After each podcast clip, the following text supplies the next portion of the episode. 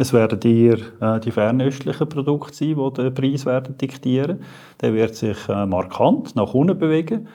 Ich behaupte sogar relativ nahe an einen herkömmlichen Verbrenner her. Wenn ein Fahrzeug tatsächlich vielleicht mit einer Option nicht bestellt worden ist, aber man das im Nachhinein dazu kaufen kann, dann wird die ganze Geschichte interessant. Wenn du das Gefühl hast, jetzt brauche ich mal 100 PS mehr für 3 Monate, dann kannst du das bestellen und die kommen dann einfach over the air. Nämlich einfach mit einem 0 und einem 1, der sagt, du hast ein bisschen mehr Pfund jetzt. Podcar, präsentiert von Autoscout24, einer Marke von der Swiss Marketplace Group.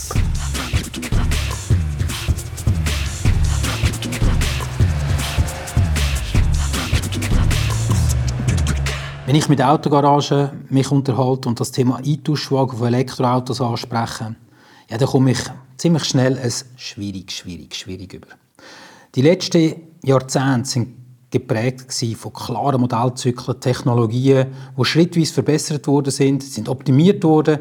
Vieles ist stabil, aber auch planbar gewesen. Jetzt sehen wir aber im Markt eine schnelle Technologieentwicklung. Software und Batterien verändern sich innerhalb von kürzester Zeit. Modellzyklen verringern sich und die Reichweiten haben sich in den letzten paar Jahren beinahe verdoppelt. Wie wirken sich diese Entwicklungen auf Garagen, auf Kundinnen und Kunden aus? Wie macht man unter diesen Umständen eine zuverlässige Restwertkalkulation? Oder wie wird sich der Markt für Elektroautos in Zukunft entwickeln? Ja, diese Fragen bespreche ich heute hier bei auto-i-dat mit dem Azren Rastoder und dem René Mitteregger. Herzlich willkommen im Podcast. Azren und René. Mega schön sind ihr heute hier. Viele Autogaragen in der Schweiz nutzen euren Dienst für unterschiedliche Anwendungen. Viele davon natürlich, die von eurem Know-how profitieren für die Fahrzeugbewertung. Aber ich würde eigentlich ganz simpel mal einsteigen. Wer steckt eigentlich hinter auto-i-dat? auto-i-dat ist ein altes Unternehmen. Das ist eigentlich verrückt. Das ist ein Software- oder Datenhaus, das schon mehr als 30 Jahre existiert. In der Schweiz. Gründerin Bernadette Langenick hat vor über 30 Jahren gefunden, es müsse doch möglich sein, dass man an Garagisten ein erschwingliches und qualitativ hochwertiges Produkt im Fahrzeugbewertungsbereich anbieten kann und hat damit angefangen, eine Datenbank aufzubauen. Es hat ja damals schon Fahrzeugbewertungen auf dem Markt gegeben. Und sie hat dann aber den Anspruch gehabt, durch hohe Qualität und Zuverlässigkeit sich ein bisschen abzugrenzen vom Markt. Das machen wir jetzt seit rund 30 Jahren und wir werden das auch so weitermachen. Ja, früher hatten wir die 2 Büchlein gehabt. Eins war blau, das andere war gelb. Und dann konnten wir reinschauen und ein bisschen abschätzen. Oder? Heute ist das Ganze viel transparenter. Vielleicht ganz, wie viele Daten erfassen ihr das? Ja, also, wir haben ja mehrere Produkte. Im einen Produkt, das bei den Garagisten sehr gut bekannt ist, das ist der Autohandel. Da tun wir im Prinzip eigentlich über 21 Millionen Datensätze tun wir dort ausliefern in diesem Produkt. Es sind aber weitaus mehr, wenn wir jetzt unsere Webschnittstellen nutzen tut. Und wie viele Daten das insgesamt sind, das ist noch schwierig zu sagen.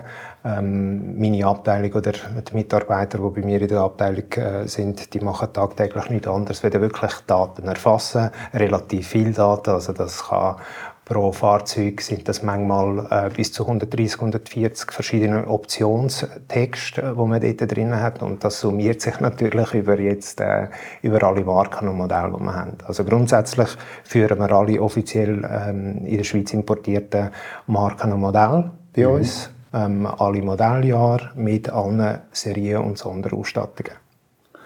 Gehen wir mal so ein bisschen auf das Thema ein, das uns heute so ein bisschen beschäftigt. Ich habe die Einleitung gesagt, ja, Elektroauto, Restwert und so weiter. Wenn ihr heute so die aktuelle Situation anschaut, oder auf meiner Seite, ich höre immer wieder, ja, dass Elektroauto sehr etwas für wohlhabende Menschen ist. Wo liegt eigentlich so der durchschnittliche Kaufpreis von einem Neuwagen aktuell, wenn wir es schnell vergleichen, also von einem Elektroauto und von einem Verbrenner? Was könnt ihr da sagen? Also bei einem Elektrofahrzeug, man muss sich da praktisch auch ein bisschen an den etablierten Elektrofahrzeugen orientieren und das ist schon ein bisschen im Tesla-Bereich. Die haben auch die meisten Inverkehrssetzungen in den letzten Jahren gehabt. Also da bewegt sich im Prinzip Preise zwischen 50 und 60. Bei den Verbrennern, wenn man jetzt die grössten Volumen oder das grösste Segment anschaut, ist das natürlich mindestens 10'000 Franken tiefer. Mhm. Mhm. Und hast du das Gefühl, wie lange geht das noch, bis wir dort so eine Preisparität haben? Genau, du hast vorhin ja angesprochen, dass das so das Gefühl aufkommt, dass ich eher etwas für Wohlhabende, das ändert sich. Also, es war am Anfang tatsächlich so gewesen, wenn man sich jetzt auch an die ersten Teslas erinnert mit dem Modell S, relativ teure Fahrzeuge gewesen. Gefolgt dann auch von anderen Herstellern, auch zum Teil deutschen Herstellern mit sehr grossen Autos. Grosses Auto, dementsprechend hohen Preis. Wir kennen aber auch kleinere Elektrofahrzeuge. Also wir kennen den Zoe, wir kennen den Nissan Leaf. Die sind schon günstiger gewesen und auch relativ früh zu haben gewesen. Nach dem 2010 ist oder bereits die ersten Modelle.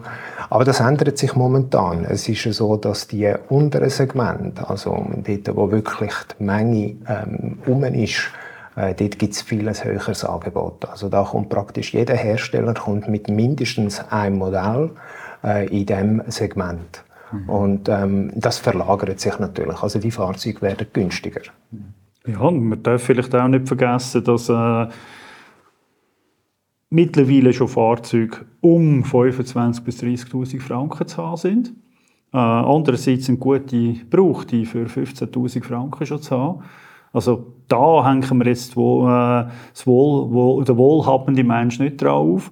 Wir haben eher das Gefühl, es ist ein bisschen die Idee, es muss ein wohlhabender Mensch sein, weil er in aller Regel Eigenheimbesitzer ist, eine eigene Ladeinfrastruktur hat. Und das ist natürlich bei den Mietern. Wir haben rund 70% in der Schweiz, die Mieter sind, 30%, die Eigenheimbesitzer sind. Bei den Mietern ist es sehr schwierig, eine eigene Ladeinfrastruktur zu etablieren, weil der Vermieter sagt, ja nein, ich gebe doch nicht Geld aus und kaufe dir eine Tankstelle. Oder? Und das ist eher ein das Problem, dass man sagt, ja, das muss ein Wohlhabender sein, dass man das Auto kannst betreiben. Es gibt aber durchaus auch Menschen, die keine eigene Ladeinfrastruktur haben, die tatsächlich an einem Supercharger ankommen, tanken können, wie mit einem Benzinauto. Die haben ihren Alltag ein bisschen umgestellt. Sagen sich, ich mache vielleicht noch schnell die E-Mails im Auto am Morgen, stehe an der Tankstelle her und fahre nach einer halben Stunde mit 80% Kapazität wieder ab. Also auch das geht heute durchaus. Ich glaube, das ist schlussendlich eine Umstellung vom Ablauf her, eine neue Gewöhnung.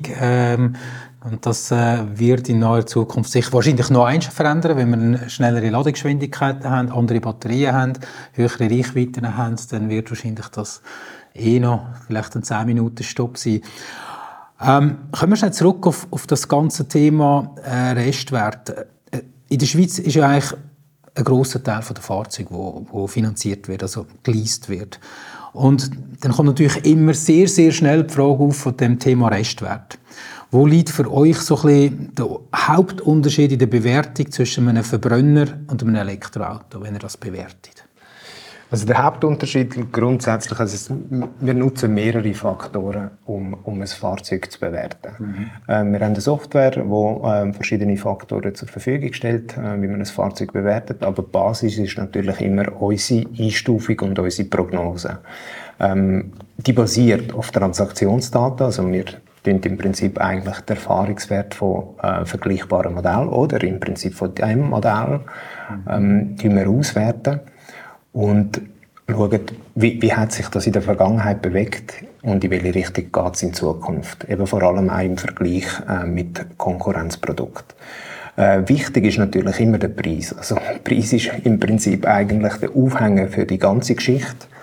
Wenn sich der Preis verändert, hat das immer einen Einfluss auf den Restwert. Also wenn man von Restwert redet, dann meint man in den meisten Fällen eigentlich den prozentualen Wert. und gehen die Preise auf oder runter, tut sich das gegen hinten raus auch in den Prozent zeigen. Also man vergleicht im Prinzip eigentlich den Neuwagenpreis mit dem Konkurrenzprodukt, wie das Verhalten war in der Vergangenheit und versucht im Prinzip die Abschreibungskurve mit realen Daten eigentlich darzustellen und auch auf die Zukunft zu projizieren. Jetzt haben wir aber also die Dinge, oder die Veränderungen, wenn ich momentan die Preisveränderung anschaue, wo manchmal 2 Wochen kommt eine Sonderaktion, dann ist das ein 0% Leasing im Wert von 5'000, 7'000 Franken. Dann ist das 2 Wochen, dann wird das wieder abgestellt. Mhm. Dann kommt wieder irgendwie eine E-Tausch-Spezialaktion und so weiter. Wie könnt ihr das managen? Das ist ja eigentlich eine extrem schnelle Geschichte, die momentan da passiert. Ja, es ist tatsächlich so, dass die Veränderungen, die stattfinden, die zum Teil sogar wirklich wöchentlich der Fall sind. Wir kennen das bei ein paar Beispielen von Tesla, wo man relativ schnell, die haben im Prinzip auch die Möglichkeit, um so schnell zu reagieren. Die Aktionen aber, wie wir sie bei uns kennen, traditionell von den Importeuren, die heissen zum Teil ein bisschen anders, aber mehr oder weniger sind die Aktionen eigentlich gleich. Also wir kennen die Aktionen und im Prinzip auf das reagieren. Also wir haben einen Ausgleich, wir haben so gesagt einen Auto-i-Preis. Also wir tun unseren Neuwagenpreis selber bauen. Und da ist, sobald eine Preisänderung stattfindet auf unserer Seite, oder besser gesagt, die Redaktionsmitarbeiter eine Preisänderung vorgenommen haben im System, leuchtet das bei uns auf. Das heisst, da hat sich etwas verändert, ihr müsst etwas unternehmen, das heisst, wir müssen gegen korrigieren. Ja. Und so funktioniert das. Also es ist im Prinzip so, dass wir tagtäglich auch mit dem konfrontiert sind, wie bewegt sich der Neuwagenpreis oder der Neuwagenmarkt in der Schweiz und ständig eigentlich gegen korrigieren müssen, dort, wo das nötig ist. Und wenn man das ja noch einen Schritt weiter denkt, der Garagist, der das Auto eintauscht, heute machen wir etwas, ich tausche ihn jetzt ein, und das ist eigentlich die Sicherheit, die wir früher vielleicht hatten, oder? Weil alles so ein bisschen planbar war. Kann es sein, dass wenn das Auto in 3-4 Monaten zurückkommt, weil ich das Neue ausliefern kann, dann plötzlich komplett einen anderen Preis hat. Ist das momentan so ein bisschen eine von diesen grossen Gefahren? Ja, das ist so. Es ist nicht nur das, da ist eine grosse Gefahr. Man hat heute nicht mehr den Überblick, was auch an Flotten zurückkommt. Also vor allem Elektrofahrzeuge sind sehr beliebt in den Flotten, in den grösseren Flotten. Und da hat der Händler in der Regel im Prinzip sieht nicht durch, was kommt demnächst. Vielleicht, wenn er das Angebot auf dem Markt sieht, da habe ich gute Chancen, ein gutes Angebot ist rum, aber da ist kein Überangebot, da kann man einen Preis machen und da kann schon sein, dass die nächsten Wochen eine Flotte reinkommt oder eine Flotte zurückkommt von einem grösseren Flottenbetreiber, und dort ist es dann am Händler gerade zu reagieren. Oder? Weil er hat das Fahrzeug ausgeschrieben, er möchte es gerne verkaufen, somit muss er auch gegensteuern und das können erkennen. Aber das ist eben, die Problematik ist, man kann nicht sehen, was kommt in den nächsten paar Monaten dann tatsächlich auf den Markt zurück. Wir versuchen im Prinzip auch ein bisschen das wiederzugeben oder die Analyse, die wir machen, auch in unseren Forecast-Korrekturwert mitzugeben, vor allem auch in unserem Produkt, damit man so gesagt ein bisschen Landskugel schauen oder irgendwo noch jemand probieren, die Gewichtung zu machen wahrscheinlich, oder? Genau. Wir reden hier von Kaffeesatz, das ist begehrlich, oder? Also wir lesen halt auch tatsächlich in einem gewissen Maß auch ein bisschen im Kaffeesatz. Andererseits wissen wir natürlich durch die Händlerrückmeldung, also durch die Transaktionspreise, die wir verarbeiten, wissen wir, wie in der Vergangenheit sich einen Wert bewegt hat. Wenn du die Vergangenheit kennst, kannst du die Zukunft ableiten daraus raus. Und es ist natürlich schon so, bei den Elektroautos, da gibt es zum Teil ganz kurzfristige Incentives, und die können wir und wollen wir auch gar nicht wirklich abfangen. Weil eben, was heute schnell eine Aktion ist für eine Woche, das muss jeder Händler für sich entscheiden, passt das für mich noch oder passt es nicht mehr. Alles, was längerfristig ist, versuchen wir abzufangen. Wir gehen sogar her und wissen zum Teil, dass grosse Flotten jetzt zum Eintausch sind. Zum Beispiel hat vielleicht irgendeine Grossflotte Durch 400 Autos zurückkommen. 400 gleiche Fahrzeuge, alle in Weiss. Das ist klar, wenn die alle auf den Markt zurückkommen, und die kommen natürlich nach 3-4 Jahren, je nach Laufzeit, kommen die wieder zurück auf den Markt, dann haben wir ein Problem. Und nicht nur bei dieser Marke, sondern bei allen Marken rundherum, die das gleiche Segment anbieten. Weil wenn ich plötzlich eine Marke, die taucht mit dem Preis, tauchen natürlich alle rundherum auch mit. Und das versuchen wir natürlich schon abzufangen, weil wir wissen ja auch, wenn Fahrzeuge eingelöst worden sind, wenn grosse Mengen eingelöst worden sind, das werten wir natürlich auch wieder aus. Die neuen Elektroautos bieten bereits 600 km plus, oder? Und in den nächsten Jahren wird das wahrscheinlich 800 km sein.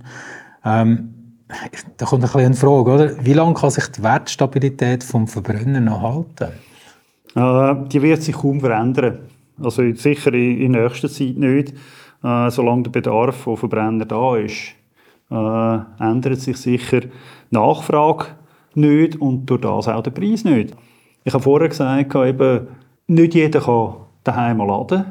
Ergo ist er darauf angewiesen, dass man möglichst schnell Energie tanken kann.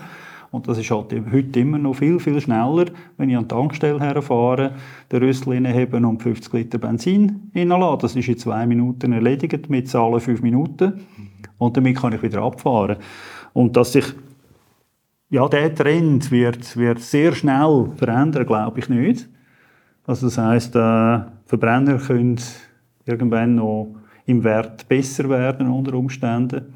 Also gerade wenn es zum Beispiel das Importverbot von Verbrennungsmotoren käme, was ich auch wage zu bezweifeln, dass das so durchsetzbar ist, dann könnte es sein, dass der Verbrenner als Gebrauchtwagen Renaissance erlebt und die wesentlich wertvoller sind, als sie jetzt sind, mit gleichen Kilometerleistungen und gleichem Alter.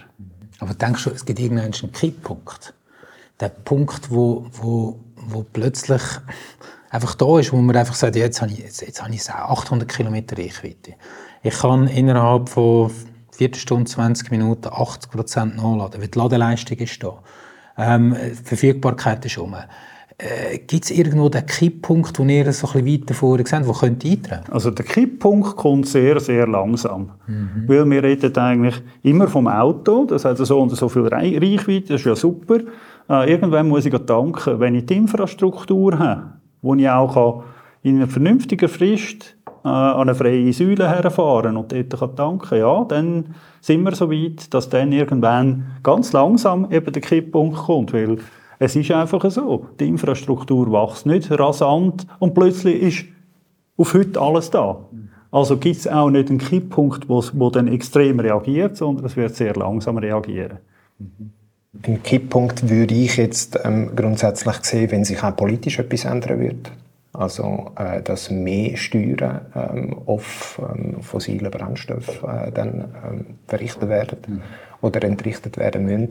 Und das könnte dann allenfalls der Kipppunkt sein, wo du meinst, wo man dann so gesagt die Abspaltung oder halt den Abwärtstrend auch ein bisschen stärker würde sehen, wenn man so gesagt stärker an die Kasse baten wird durch das Beziehen von fossilen Treibstoffen. Du hast vorhin auch von dem amerikanischen Player geredet, oder? Mhm. Und natürlich seine fernöstlichen Mitbewerber, die massiv auf den Kauf, auf Preise drücken jetzt, wo man sieht, es kommen neue Modelle, es kommen neue Marken in die Schweiz.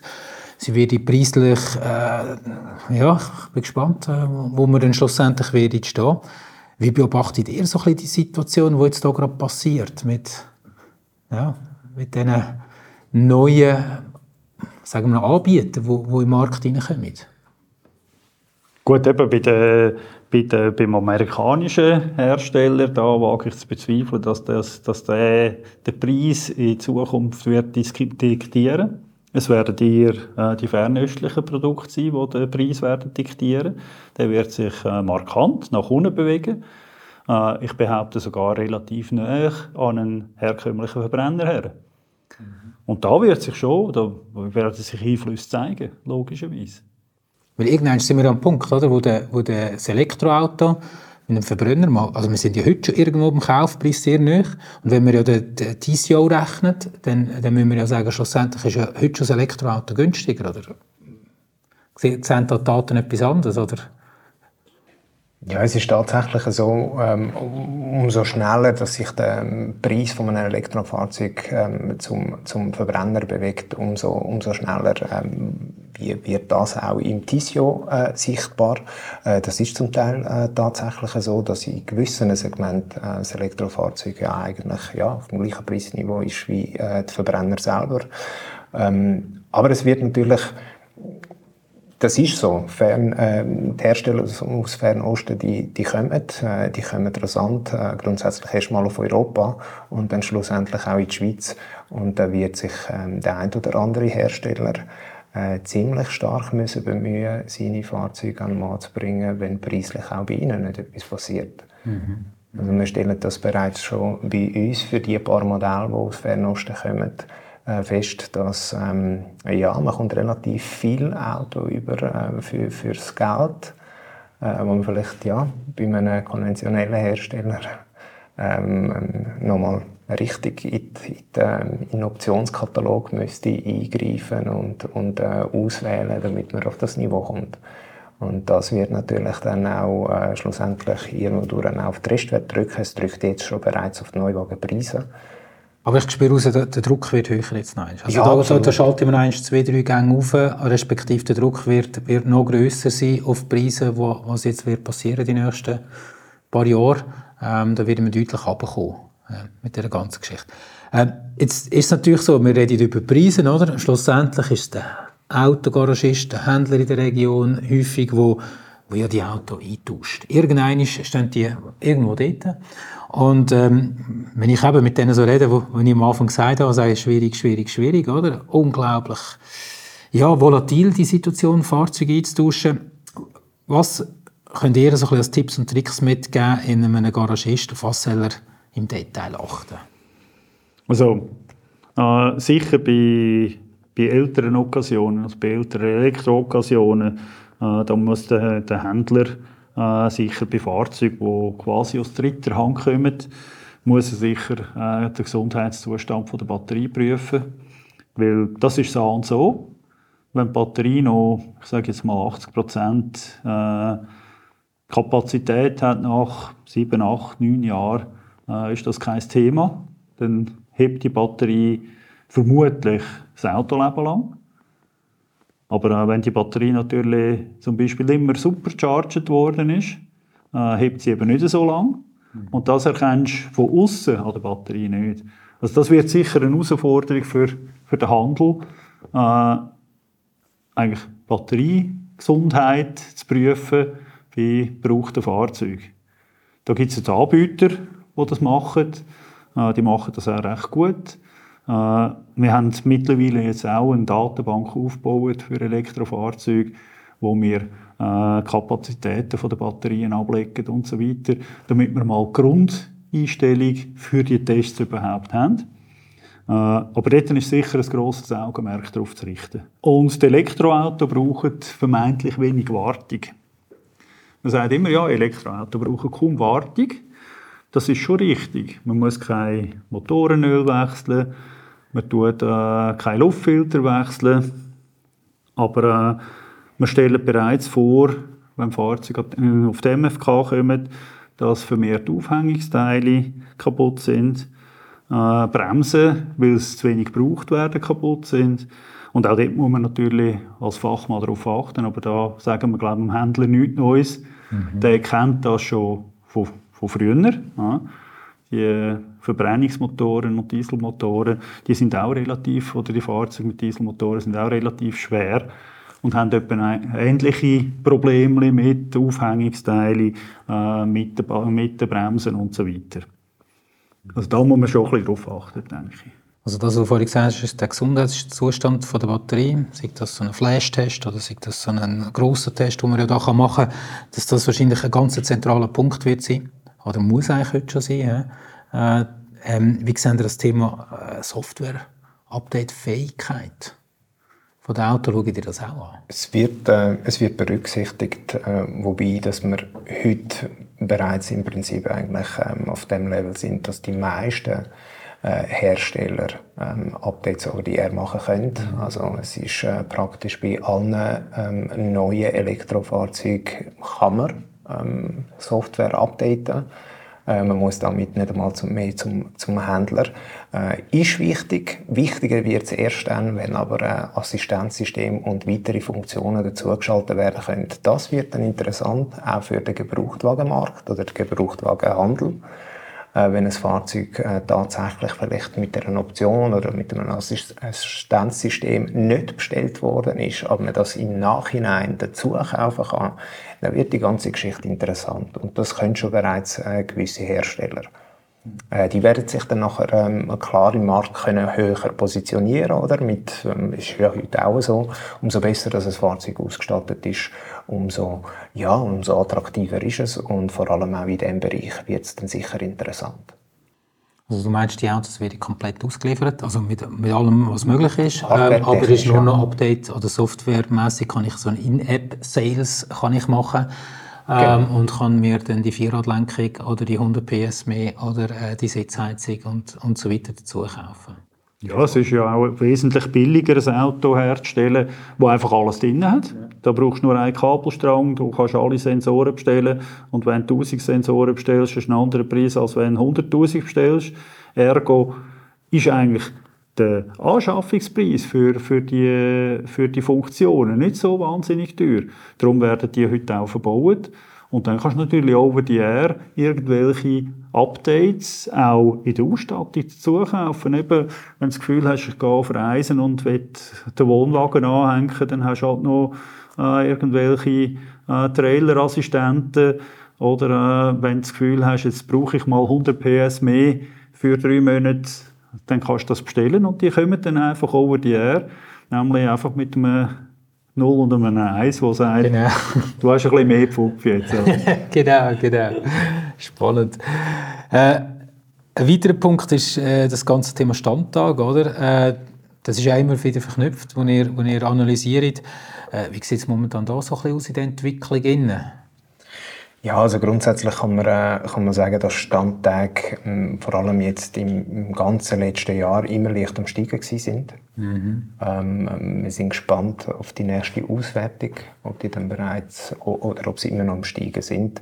Man sieht dort aber schon einen leichten Unterschied, dass sie wie Elektrofahrzeuge stärker steigen. Es ist jetzt nicht massiv, aber den Unterschied sieht man. Wird aufgrund von dem sein, dass wir haben ja ein bisschen Nachholbedarf noch aus Corona-Zeiten. Oder?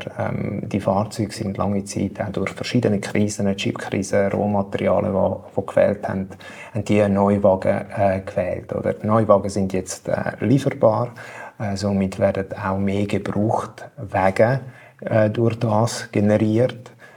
Ist auch ein höheres oder ein grösseres Angebot ist an Gebrauchtwagen nur. Dann haben wir auch in den letzten 2 Jahren einen ziemlich krassen Preisanstieg gehabt bei den Gebrauchtwagen. Nicht alle Händler oder der Markt hat noch nicht gemerkt, dass da bereits jetzt schon Fahrzeuge länger stehen, haben auch dementsprechend noch nicht die Preisanpassungen gemacht gegen runter. Das spürt man und sieht man jetzt auch ein bisschen in den Standtagen. Also es ist sicher, das Angebot ist grösser. Mhm. Neuwagen sind wieder im grossen Mass lieferbar bei den meisten Herstellern. Und natürlich Preise, die sicher momentan noch vielleicht eher im höheren Bereich sind, als sie sein sollten. Das hat natürlich die Veränderung oder den Anstieg der Standtage beeinflusst. Gibt es da so einen Wert, den du uns mitteilen kannst, wie das so ist? Sind das, ich komme mal so 90 Tage, oder hat man ja, glaube ich, gerechnet bei einem Verbrenner, so klassisch, so eine durchschnittliche Standzeit. Dann sind wir Corona gewesen, da sind wir jetzt, glaube ich, auf 60 Abende fast irgendwo so. Ja. Also wir sind jetzt aktuell bei knapp 88 Tagen über den ganzen Markt. Und es ist, man müsste da spezifisch fast schon markenweise die ganze Geschichte anschauen, damit man sagen kann, da unterscheidet sich, weil es ist auch, wenn man jetzt das Elektrofahrzeug und den Verbrenner vergleicht, ist es pro Marke ganz, ganz unterschiedlich. Somit kann man es wäre nicht fair, wenn man jetzt eine Zahl nennen würde, die nicht richtig vergleichbar ist. Was ist aktuell der wertstabilste Verbrenner? Und welches Elektroauto? Gibt es da irgendwie Zahlen, die ihr rausgeben könnt, wo ihr so ein bisschen gesehen habt, so die die Stabilität bringen die Autos? Wenn wir über Marken reden oder einfach über Modelle? Ich denke, wir dürfen, in diesem Fall dürfen wir durchaus von einer Marke reden. Mhm. Bei den Verbrennern ist es im Moment der Dacia Duster. Das ist das wertstabilste Auto. Es ist natürlich sehr günstig zu haben. Es gibt keine Incentives. Also das ist auf netto. Der Händler hat da auch nicht wahnsinnig viel dran. Und das ist im Moment das wertstabilste Verbrennungsfahrzeug. Verbrennungsmotorfahrzeuge. Ganz Haufen gerade sehr nahe dabei zu suchen, aber dort stellen wir jetzt schon seit einigen Jahren fest, dass das der wertstabilste ist von allen. Ja. Ich glaube, das haben ja nicht alle gerade einfach so spontan gesagt, dass das das Auto ist. Oder? Nein, natürlich nicht, aber es ist natürlich auch so, das Auto ist relativ günstig im Anschaffungspreis. Und dann, wenn du natürlich wenig abschreibst, ist das natürlich sehr wertstabil dann schlussendlich, oder? Gibt es bei den Elektroseiten etwas, wo ihr seht, da ist eine gute Stabilität drin? Ja, also es ist natürlich aufgrund von dem, dass das Modell 3 von Tesla zu einem erschwinglichen Preis eigentlich zu haben ist. Man merkt das im Prinzip auch an den Verkehrssitzungen. Es ist sehr, sehr beliebt. Es ist demzufolge auch ziemlich beliebt, auch wieder gebraucht wegen und auch momentan eigentlich mit ein paar anderen Herstellern, wie Kia EV6, Ioniq 5 von Hyundai, der XC40 von Volvo. Das sind so ein bisschen, das ist so das Segment, das gerne gekauft wird, und dort sind die Restwerte sehr, sehr nah beieinander. Also dort wird es ziemlich schnell mal dann eng. Das sind also die Autos, die man ja sieht auf der Straße, auch, die man wahrnimmt, glaube ich auch, wo man auch vielleicht auch das Vertrauen drin hat, weil man sie halt auch häufiger sieht, oder? Ja, absolut. Also vor allem, wenn man sich mit dieser Technologie noch nicht so gut auskennt und da vielleicht einmal eben als erstes einen Gebrauchtwagen will als Elektrofahrzeug, dann tut man natürlich immer mit den Kollegen, mit den Bekannten, schaut auf die Straße, also von dem, was am meisten hat.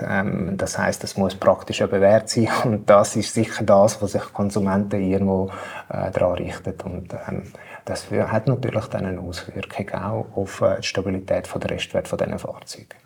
Jetzt in einem Bericht, den ich gelesen habe von euch, ist drin gestanden, umso höher die Batteriekapazität, desto wertstabiler ein BEV, also ein Battery Electric Vehicle. Warum ist das so? Das haben Sie ja bei uns in einem Artikel gelesen. Ich habe nicht gemeint, ich habe das nicht gelesen. Würde mich ein bisschen wundern. Okay. Es ist ja eigentlich so, dass die höheren Batteriekapazitäten im luxuriöseren Segment der Fahrzeuge verbaut ist. Also, wir reden hier von mindestens obere Mittelklasse, Oberklasse, Luxusklasse. Mhm. Und die drei, oder mindestens Oberklasse und Luxusklasse, haben einfach den Effekt, dass die nicht wahnsinnig wertstabil sind, weil die kosten richtig viel Geld. Da reden wir von 100.000, 150.000 Franken. Und das kauft man als neu. Als Occasion ist der nicht mehr so wertvoll. Das ist aber, das liegt nicht an der Batterie.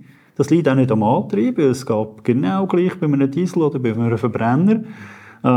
Also ein teures Auto ist vermeintlich ein teuer im Unterhalt.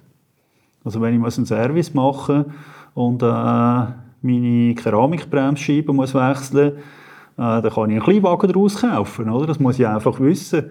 Und wenn ich ein 150.000, 200.000 frankiges Auto kaufe, hat das natürlich Teile verbaut, wo ich dann tatsächlich pro Service könnte einen Kleinwagen posten, oder?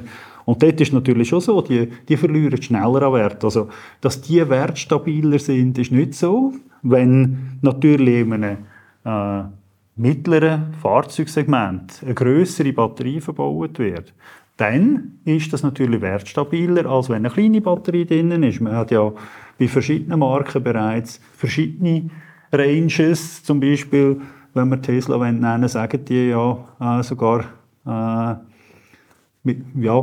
wir haben noch einen mit mehr Range. Also die bei anderen Marken von der AMA-Gruppe genau dasselbe. Da kannst du auch verschiedene Akkupakete haben. Und dort sind tatsächlich die grösseren Akkupakete wertstabiler als die kleineren. Das ist tatsächlich so. Ja. Weiter geht es ja mit den Garantieversprechen, oder? In dem Sinne, also Batteriepack ist das eine. Es gibt einzelne Hersteller mit 250.000 bereits, die Garantie geben auf die Elektroauto. Andere 8 Jahre, 160'000 Kilometer. Wie stark beeinflusst das auch bei euch den Restwert Berechnungen? Also das hat einen Einfluss, logischerweise. Die Garantiedauer ist sicher eins, aber auch die ganzen Serviceleistungen. Also man kennt das von gewissen Herstellern. Es gibt ja die Gratis-Service, 10 Jahre, 100'000 und so weiter. Die beiden Komponenten, die sind natürlich ein Faktor, der einen Einfluss hat. Also es geht da wirklich um irgendwo durch die Sicherheit, beziehungsweise das, was der René gerade vorhin gesagt hat, Sicherheit, dass auf einem nicht hohe Kosten für den Unterhalt oder allenfalls für Reparaturen aufkommen. Das ist irgendwo durch, ja, bei jedem Konsument ist das vorhanden.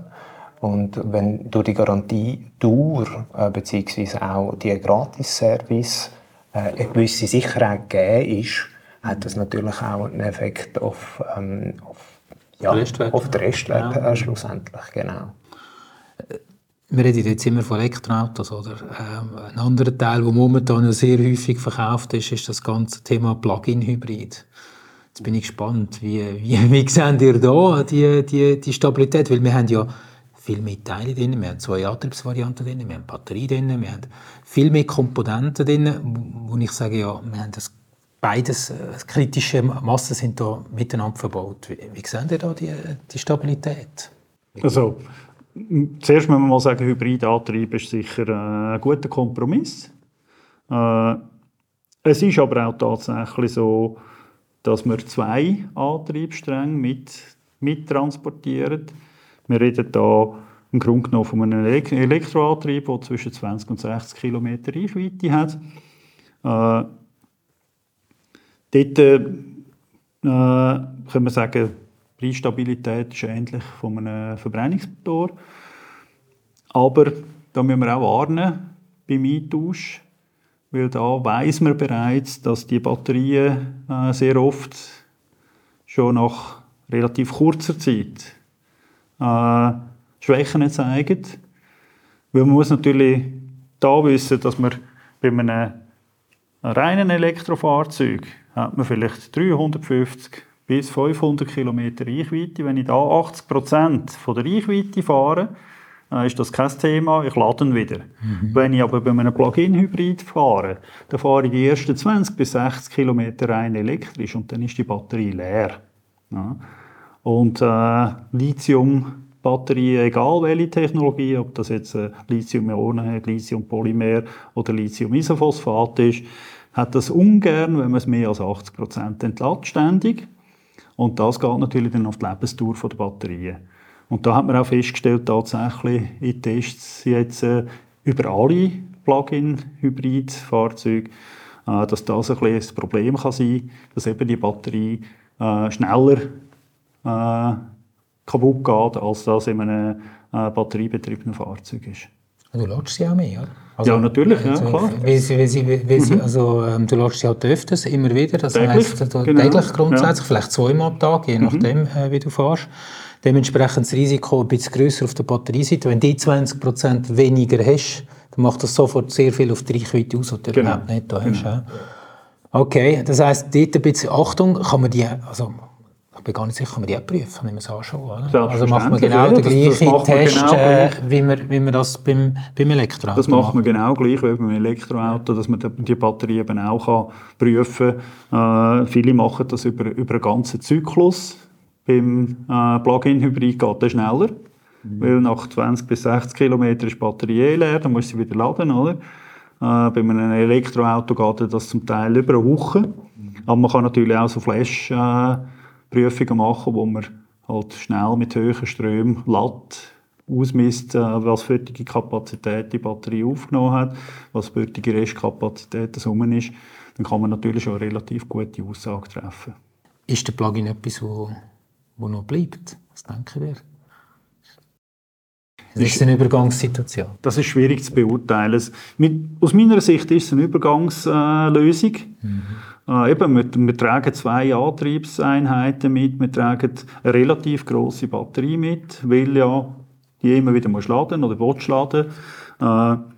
Andererseits ist es natürlich ganz klar, um unsere BLTP-Werte zu erreichen, ist das heute fast notwendig, weil du kannst dann, ich sage jetzt mal 50% von diesen 100 Kilometer Testzyklus kannst du emissionsfrei fahren.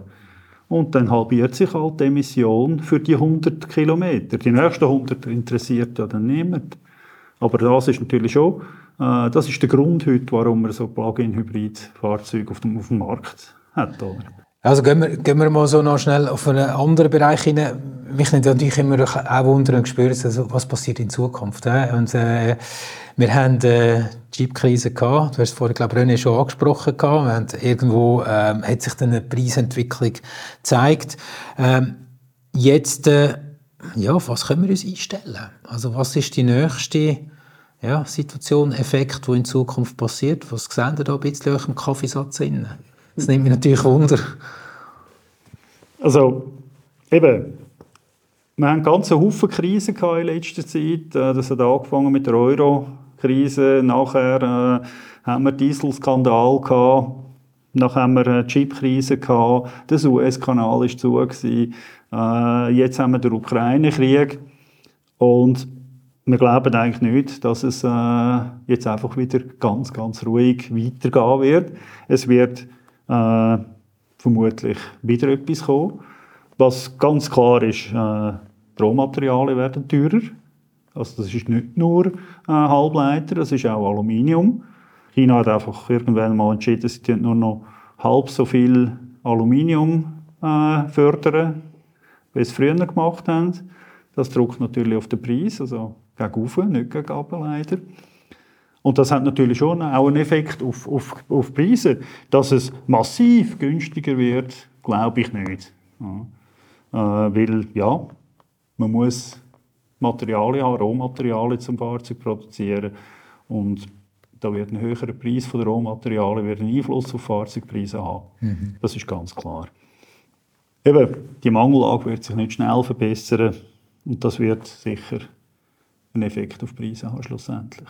Das heisst, wir leben jetzt damit, dass das Nächste, was kommt, ist Rohmaterial, das du sagst, oder das jetzt schon da ist grundsätzlich. Wir haben eine höhere Abhängigkeit. Das heisst, das Ganze bleibt volatil. Kann nicht immer alles super im Prinzip greifen. Auf der Plattform werden täglich irgendwelche Berechnungen gemacht. Jeder Garagist, der gerade etwas am Eintauschen oder am Anschauen ist, tut das bei euch rechnen. Was sind vielleicht Daten, wo man nicht weiss, die ihr in die Analyse einfließen lässt, die man nicht erwartet? Gibt es da etwas? Ja gut, ganze Haufen wissen eigentlich nicht, dass wir mit reinen Transaktionspreisen als Basis arbeiten. Also das heisst, wir arbeiten tatsächlich mit Wert von Fahrzeugen, wo der Wert tatsächlich erlöst worden ist. Ich rede da gerne von Börsenpreise, das ist der Möchte-Gerne-Haben-Preis. Und bei uns ist einfach der Wert, den wir verwenden, um zu schauen, wie sich der Markt bewegt, ist das, was uns Händler und Importeure im Retail und zurückspiegelt und uns sagen, wir haben den Preis zu diesem Fahrzeug erlöst. Das ist vielleicht wichtig zu wissen, weil das ist dann tatsächlich der echte Handelspreis. Und der ist oftmals weit weg von dem, was man sonst so irgendwo in einem Inserat lesen kann. Weil es halt so ist, wenn der Preis zu hoch ist, geht es nicht. Dann gehst du mit dem Preis ab, irgendwann geht es. Das ist dann der tatsächliche Preis, den du für so ein Fahrzeug kannst erlösen kannst. Und das ist vielleicht eine Einzigartigkeit von uns, dass wir diese Informationen verarbeiten. Wir tun neben dem noch gut 20 andere Faktoren berücksichtigen. Das sind Währungswerte, das sind aber auch ganz Haufen andere Sachen. Standzeiten haben wir vorher schon erwähnt. Und mehr würde ich gerne sagen, aber darf ich nicht. Okay, also das ist ein Betriebsgeheimnis. Es ist immer spannend, wie so etwas zweckkommt, oder? Als Autohändler hat man einen VP, man hat einen EP. Zwischendrin ist irgendetwas. Das muss man dem Kunden auch dann gut transparent vielleicht auch können zeigen. Für mich immer spannend zu sehen, was ist hinten dran. Und jetzt vielleicht ein Abschluss. Wie sieht für euch ein optimaler Gebrauchtwagenpark aus bei einem Autohändler, bei einer Autogarage in der Schweiz? Also ich würde grundsätzlich sagen, das ist so ein bisschen situations- und vor allem auch regionsabhängig.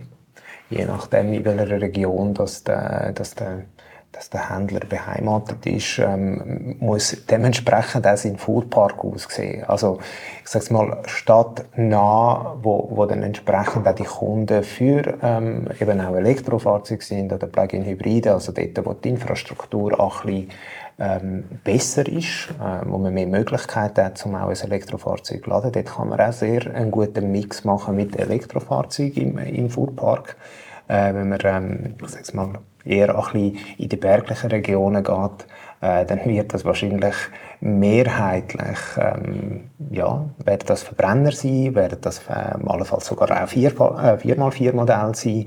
Und darum, ja, es gibt so ein Rezept an sich, ein Erfolgsrezept gibt's nicht. Das muss der Händler im Prinzip auch ein bisschen für sich, für seine Kundschaft, für seine Region, muss der das können rausspüren und sehen, was ist ein guter Mix. Aber dass es einen Mix braucht, das ist Tatsache. Also ein guter Mix. Ein guter Occasions- oder Gebrauchtwagenhändler hat einen guten Mix auf dem Platz. Richtig, absolut. Weil man kann den, wenn ein Kunde zum Händler geht, dann möchte er in der Regel eigentlich beraten werden. Und es passiert zwischendurch, dass der Kunde oder der Autokäufer nicht unbedingt weiss, was er tatsächlich will. Er weiss ungefähr, was er braucht, in welche Richtung dass es geht, aber die richtige Beratung vom Händler, die macht es dann aus, die beeinflusst dann seinen Entscheid. Und wenn der Händler im Prinzip alles anbieten kann, also es ist nicht die Meinung, dass man wirklich für jedes Modell auch jede Farbe auf dem Hof haben muss. Aber einfach einen guten Mix, einen gesunden Mix von dem, was beliebt ist, was geht. Wenn man auf so einen Fuhrpark kann zurückgreifen kann, dann kann man den Kunden auch tatsächlich vor Ort richtig beraten. Man kann ihm das Produkt zeigen, man kann es ihm zum Proben fahren. Und das ist so gesagt die Essenz, die zum Erfolg führt und den Händler gut verkaufen lässt. Merci. Wie wäre dein Fuhrpark? Ja, gut, wie würdest du machen? Für mich auch absolut ein heterogener Fuhrpark. Ein bisschen alles können anbieten, was der Markt verlangt. Das geht ja heute relativ einfach. Ich kann ja auch mit befreundeten Händlern einen Pakt schliessen.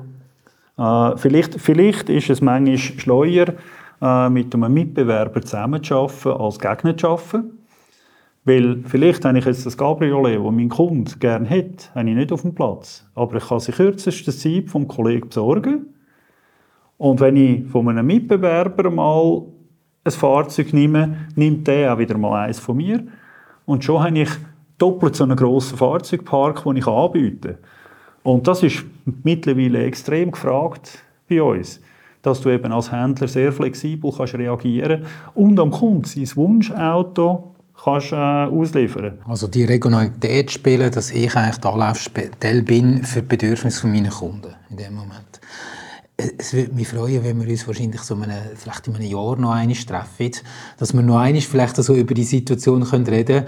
Ich möchte mich auf jeden Fall mal herzlich bedanken, René, Azren, für eure Zeit, für die Inputs. Ich habe mir ein paar Sachen notiert. Sehr spannend. Ich glaube, da ist viel Bewegung drin momentan im Markt, die wir beobachten dürfen und mit eurer Unterstützung auch ein bisschen, ich glaube, eine Sicherheit bekommt auch, dass ich kann natürlich auch draussen irgendwo im Markt sagen, oh, da muss ich aufpassen, da sind die Preise nicht so. Danke vielmals für eure Zeit. Schön, dass ihr da gewesen. Wir danken dir, Beat. Ja, vielen Dank. Ja, merci euch da draussen fürs Zuhören. Und hey, abonniere doch genau jetzt den Podcast. So verpasst du auch keine Folge. Eure Kontaktdaten und so weiter, das verlinken wir in den Shownotes. Ich wünsche euch einen wunderbaren Tag, Nachmittag, Abend und was denn ist. Bis zum nächsten Podcar. Podcar. Präsentiert von Autoscout24, einer Marke von der Swiss Marketplace Group.